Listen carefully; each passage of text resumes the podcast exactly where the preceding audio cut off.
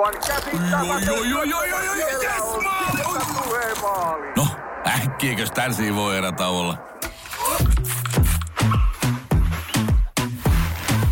Tule sellaisena kuin olet, sellaiseen kotiin kuin se on. Kiilto. Aito koti vetää puoleensa. Tämä on Podplay alkuperäissarja.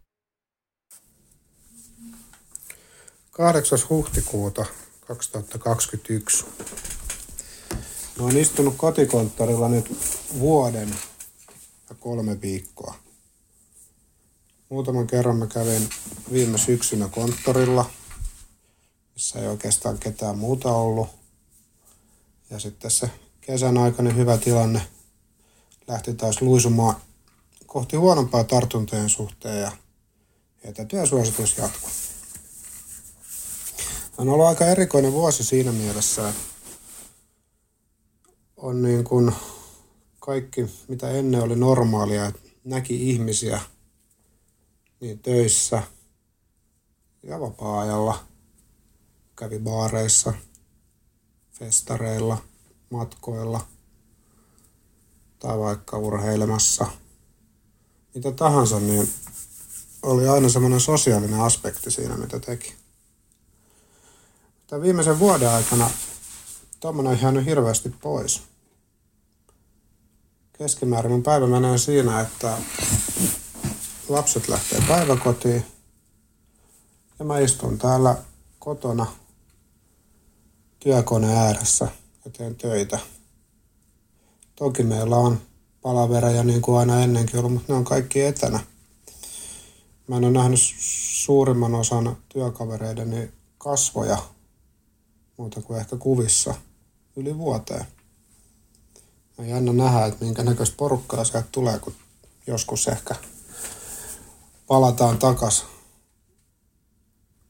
Ei nyt varmaan ihan täysin entiseen, mutta johonkin sen tyyppiseen, mitä joskus oli vuonna 2019.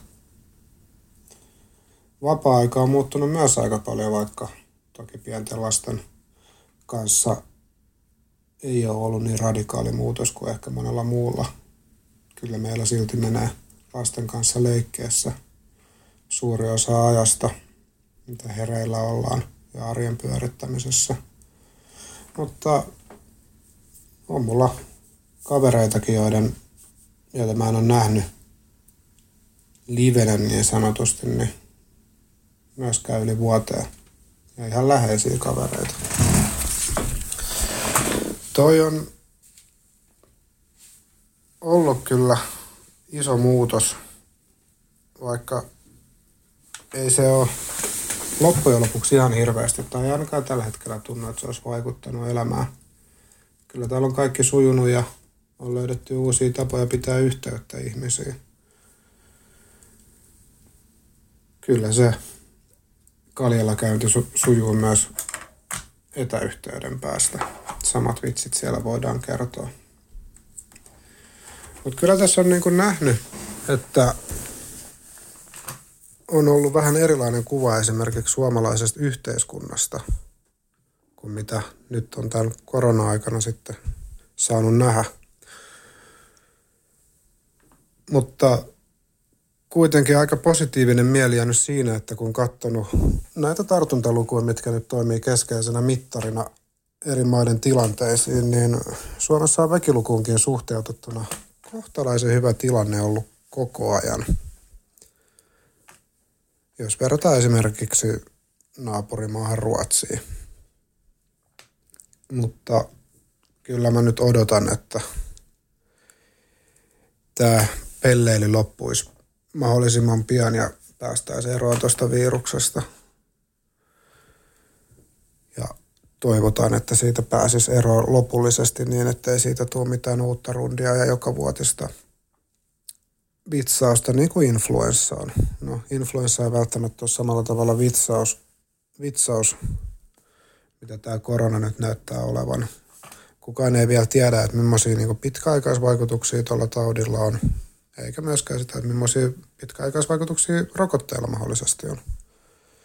Mutta nytkin on jo huomattu, että osa sairastaneista terveistä nuoristakin ihmisistä on joutunut kärsimään tuon taudin vaikutuksesta jopa vuoden verran. Ja se vaikuttaa aika todella ikävältä mahdollisuudelta, että saisi kaupassa käydessään tuollaisen taudin, mikä voi pahimmillaan pilata koko loppuelämän. Mutta saa nähdä, mihin tämä johtaa. Toivottavasti mahdollisimman nopeeseen tilanteen rauhoittumiseen ja jonkinnäköisen normaalin löytymiseen.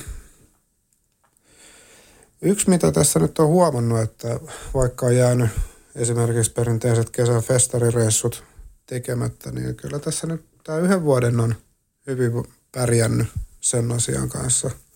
Ihminen on lähtökohtaisesti aika sopeutuvainen, mutta kyllä tämä pitkittyessään tämä tilanne tulee vaikuttamaan hyvinkin negatiivisesti.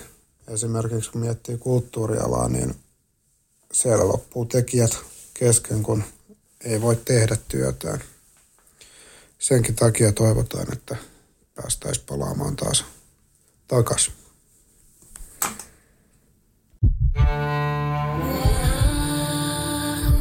First One. Kaikki viestintäsi yhdellä sovelluksella. Kyberturvallisesti ja käyttäjäystävällisesti. Dream Broker.